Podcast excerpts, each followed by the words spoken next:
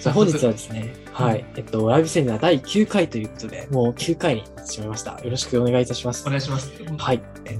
まあ、この2月の女子第4巻から取ってきたものなんですけれども、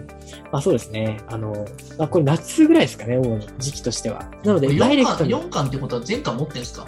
あ、前回は持ってま す。もうあの、ドラマが始まる前からもう結構前に購入しましたね、前回。えーはい。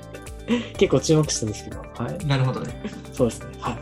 こちらですね。あの、結構偏差値50の壁は分厚いよっていうことをおっしゃってですね。これ、直木先生も確かおっしゃっていたなと思って、すごくはいはい、持はっい。てきたんですけれども、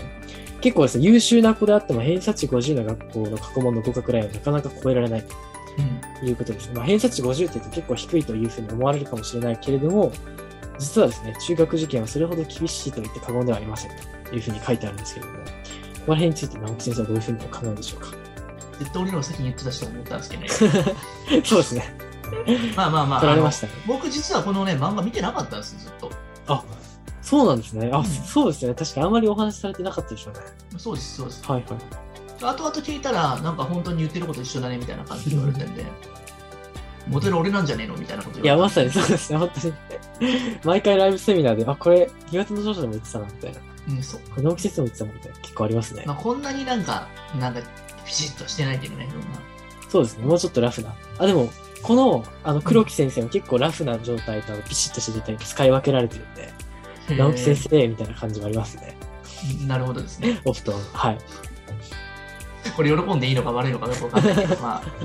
とりあえずなんかその45が僕は結構ボーダーかなって結あ構思っ、てます45なんですね、実は。50というよりかは。 45乗っかるっていう、まあ、それは大体なんでかっていうと、合符号の予習予習しあの四谷の模試を基準にしてるからですね。ああ、はいはい。あ、そうか。確かにそれによって変動しますからね。首都模試だったら50ぐらいなのかなっていう、うんなるほどですね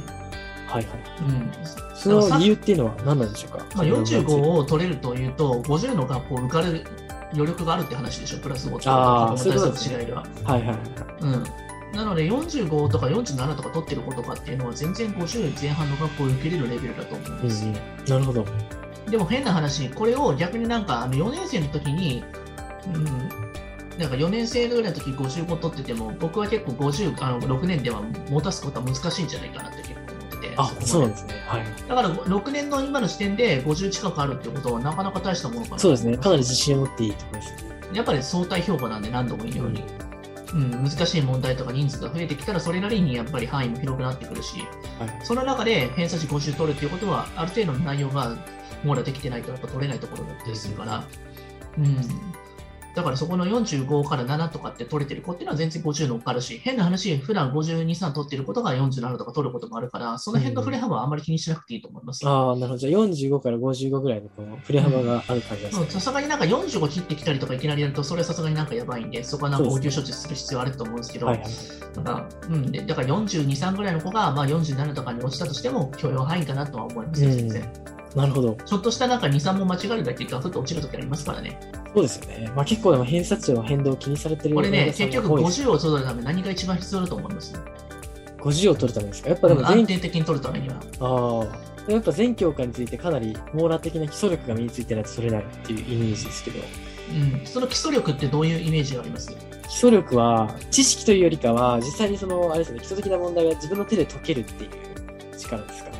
うん一行問題とかうん、うん、っていうよりかこの基礎問題っていうのは基礎って実は難しいんですよあはいはいはいほぼほぼあの学校に習ってないことのまあそそうれですねぐらいがもう確か変な話もうこの時点でスーパーハードなんですよレベル的なにるだほど基礎の時点でもうスーパーハードだからと基礎って言葉って簡単そうに思ってるけれどもそこはのい多分、言葉に多分踊らされてると思うんですよああ確かもにともとは僕はそのはあの、ね、基礎の前に入門っていうのは絶対あると思うんであそうですね確かにだからその入あ門ーを僕らは教えてますまずはそこのところでそうですねはいそれは本当に感じますね基礎の土台のところに行くまでには変な話算数の計算をやるとかって計算の仕方でもめちゃくちゃ難しいのあるしはいはいはい すご確かにくあのこれは捨てなきゃいけない計算だなっていう問題もあったりするんですよね、け計算を死守できない問題ぐらいはあるじゃないですか、ねうんそうですね めちゃくちゃややこしい計算とかもあったりするんで確かにうんだからそれを解くんだったら後ろの問題ちょこちょこやっていった方が結構簡単だあったありそうとでかすね確かにうんあなるほあどとは意外にその最初の四角に四角さんぐらいの問題のところの文章問題の方が意外と仕切ってたりとかすっげえ計算簡単だったりするんで、はいはいはいそっちの方に力入れていかなきゃいけないのに、大問1のところの、なんか8、9番のところの計算問題が異常に難しすぎて、うんうん。時間割いてしまって、あ解けなかったってことも結構あったりするから、だからね、その辺のところをね、結構ね、見極めれるかどうかっていうのが、結構一つのこの偏差値50の部分かなと思って。そうですね。確かに。うなるほど。まさに基礎と入門の違いっておっしゃったんですけど、それは本当に感じてますね。んまあ、普段のあの日曜講座でも結構やっぱ入門に当たる内容をやってるんですけど、やっぱりそれでも本当に反応が良くてですね、結構あの今まで分かんなかったことが分かったとかですね。結構やっぱり市販の教材だと基礎って言いつつも、やっぱり塾でやってる内容とほとんど変わらない、そのそうなんです一よ段上のレベルを扱ってるそのうで、なんですよ。そこの間を埋めるものってなかなか手に入りづらいですよね。まあ、それは俺らが作ったんですけどね、そこはねあ。そうですねオリジナルで、やっぱこのぐらいのところにはこういったレベルを。うんうん、で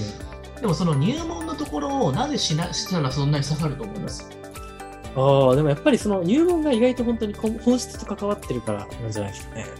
これは根本みたいなね、やはりなんか、あの、うちのところに入っていただいてるお客さんとか、やっぱ5年生とか、はいはいはい。 4年生とかあったりすると思うんですけど、ないしは6年生もいると思うんですけど、うんでもそうなった時に5年生とか6年生が入ってるっていう子たちは、4年生の内容の超入門のところが抜けてるにもかかわらず、そういうあー解けるわけないんですよ、変な話確かになるほど。4年生の時に本当はやるべき内容なんですね、そこら辺は。だけども、5年生、6年生も4年生の内容の入門をやると、そのアップデート版とか、そういった基礎力があるからこそ、5、6って解けるような問題になってほしいけど、しかも変な話、入門の内容だけの解けるもの、バンバン出てくるから、ああ、そうですね、確かに。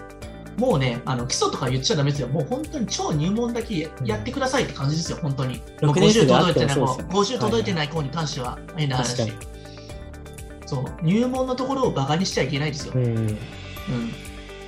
うん、入門のところははっと驚くような、ね、内容とかだったりとかするのが多かったりするから、はいはい。うん、あなるほど。そう基礎の標準なんちゃら問題とか言って全然解けなかったイメージあるのであ嘘だそうですよね。なんだよ基礎って思って大体テキストの名前は嘘ですからね、確かに。そうですね、うん、やばかったですね応用とか発展とかになるともう本当になんかよくわかんないこと書いたりもするから、そうですね。なんか逆に応用すぎて特殊な内容だったりしますからね。うん、そんなのはなんかもうマニアックすぎるので、まあ、あの好きなやつに溶かしておけばいいんですよはっきり言ってそうですね。まあ自分で本当に趣味としてやるという感じですかね。そうですね、まああ、とはでもそそうのいう世界辺ですの超レベルの高い学校をやる人に対してもまあ対応そうはでですきねるけれども、まあはいゾクゾクして楽しくなりますけどね、教える側は楽しいくなや、りままあすそうけですど、ね。はい。あとねあの、よくお客さんのそのななんていうの相談がすごい多いのが、はいまあうちの子40半ばとかなんですけど、60ぐらいに上げるためにはどうしたらいいですか、70とか取ってること、どういう思考してるんですかはっいて言うんですけど、どうやって先生、上げてきたんですかって言って、上げてきたって意識はないんですよ。うん。そういう子に関してなるは。知らないうちに徐々に上がってきたって感じほど。です。ああ。あれ、なんかやっぱり本質の入門が分かってるからこそ、自分で解けるようなはいはい思考になっていって、自分からやろうっていう風な前のめりな思考になっていって、確か徐に。々に徐々にやらしてるんじゃないんですよ。勝手にやってくなれるてほど、るんなでるほすどよ。。そのね、ループに入ったらもうね、OK。確かに。ああ、なるほど。足腰をまず期待させることで、自分からこう、走り出したくなるって感じですかね。そう でですね。うまいことを予約してくれました。す。ありがとうございます。うんはいだんだんバランス取れてきたじゃないですか、僕らも。あ、そうですね。確かに。はい。最初は本当に聞くばかりだったんですけど、ありがとうございます。はいなんか、乗りつこみたいになってますけど、まあいいや、あ、そうですね。まあまあまあ、あの楽しく最後まで受験頑張りましょう、皆さんね。はいまあ、で、まああと2ヶ月ちょっと乗り切ったら、多分楽しい未来が待ってるんで、そう頑張ですねりましょう。はい。はい。で今本日日もあはりが第とうございま9した回ということで、本当に直木先生、ありがとうございました。ありがとうございます。はい。ではまた来週お会いしましょう。失礼します。